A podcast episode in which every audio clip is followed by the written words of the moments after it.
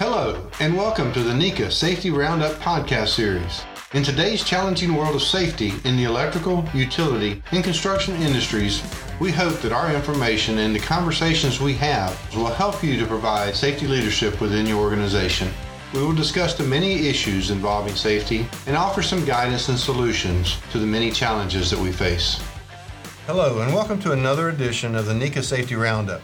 I'm Wes Wheeler, Executive Director of Safety with NECA, joined by Mike Starner, NECA's Executive Director of Outside Line Safety. And to get, today we're going to talk about really, you know, a job safety analysis or a job hazard analysis. And we're going to tie that into the job briefing because, you know, those are required activities that should be going on. And I think that, you know, when we understand how do we do a JSA, how do we do a JHA, how do we actually identify the tasks that's going to be performed, you know, and then after we identify the task, we got to look at what are the hazards associated with that task you know and you know i remember watching a video one time about you know doing a video and just changing a tire.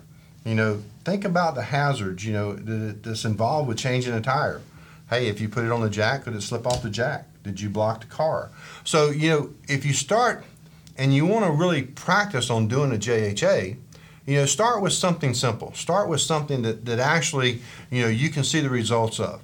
And another way that that's really good when you start doing a JSA or a JHA is take the time to watch somebody that's performing that task. Because you'll see that over time and over experience maybe they've developed that best practice they've developed that way and they've got ways of mitigating some of the hazards that they're exposed to. So you know when we start looking at that we need to understand you know the mitigation process so that that worker can do it safe so when you've done a JSA and you've done a JHA, a job safety analysis or job hazard analysis, you know, then you can share that information with your crew when you're doing a job briefing. I know that you know job briefings is required on the inside as well as you know I think on the outside. Yeah. Uh, so you start to talk about JSAs, JHAs, AHAs, job briefings. People start to get like, okay, are we talking about the same thing? And you know, I guess some of those things could be fairly interchangeable. Mm-hmm. Uh, but what the way I like to look at it is look at it as what, what's the intent, right? So the very first thing you should do as an organization is think about the work that you do and perform some sort of hazard analysis, whatever you call it. And then, you know, like you talked about, identify the steps that are involved with that task What's the hazards associated with it? What are we going to do to protect ourselves? What kind of training or equipment we need, right? Mm-hmm. And think about that from a safety program perspective 1st mm-hmm. Do we have the program? Do we have the training? Do we have the PPE?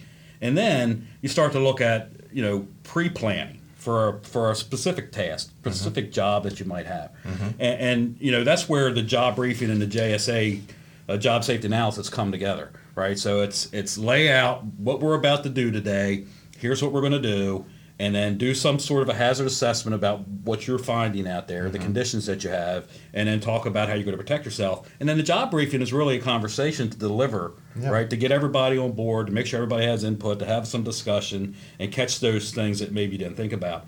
And you're right. And whether you're talking about 70E, when it's talking about the planning requirements, or you're talking about you know subpart V in construction, 1926, the requirements for job briefing there are requirements for job briefings and planning.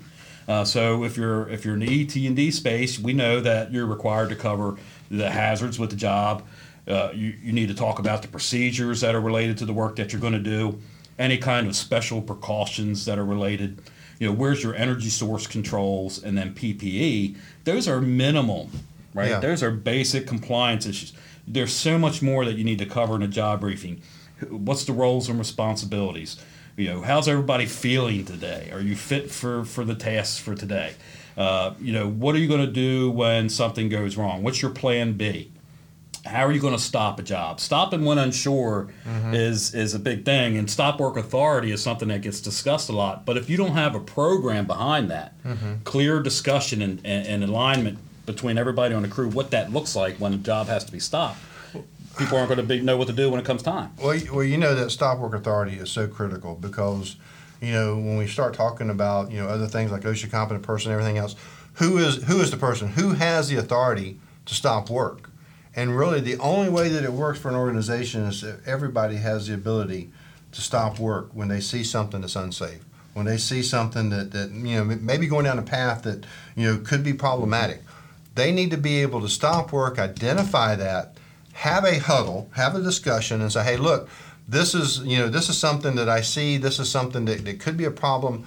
We need to make sure that we put in place the control measures that's going to prevent anything. And I think that's where, you know, when we start talking about 70E from a job briefing standpoint, making sure that, you know, number one, qualified person, having a person that is qualified to perform that electrical task, having somebody that's trained. And, and we know that linemen in the utility industry, they're trained specifically on the type of work that they do. And that's the reason why, you know, as an inside electrician, I'm not going to go out there and jump on a pole and do any, any line work because that's not my expertise. That's not my experience. I I'm not qualified to do that, Mike. Right. Well, and you know what? Sometimes we we conduct our job briefings like it's only relevant for the qualified people, mm-hmm. uh, and sometimes we leave off folks like our flagging operations, or you know the customer. We're working alongside a customer who's who maybe has an equipment operator who's delivering some material or equipment for us, or or the storefront that you're working at and you and you want to have a conversation with the people inside the business. Say here's what we're about to do. Here's how we're trying to minimize exposure to your company. There's, there's a lot of things that you can do uh, to have a discussion about the work plan that's outside of just your work group making sure you include everybody who could be involved or affected by the work that you got going on. And really, that's so important too because when you start talking about 70E and you start talking about work within a facility, work within a hospital, or work within a data center and data center, and trying to make sure that you know you communicate it with the owner's personnel, you know the the personnel that's on site, what work is being done, and what precautions you know, how did we establish an electrically safe work condition? And what are the procedures that we're going to implement? you know, through this job briefing that, you know, this is how we're going to de-energize. This is how we're going to test for the absence of voltage. This is how we're going to establish electrically safe work condition by following all of the rules and procedures that we have in the company and the program and the lockout tagout program that's accepted by everybody. And then this is also how we're going to reestablish power. We're going to actually re-energize this through a dedicated process, and we're going to discuss that in the job briefing so that everybody knows from the beginning to the end, you know, what are the steps involved. Yeah, it's about communication and awareness.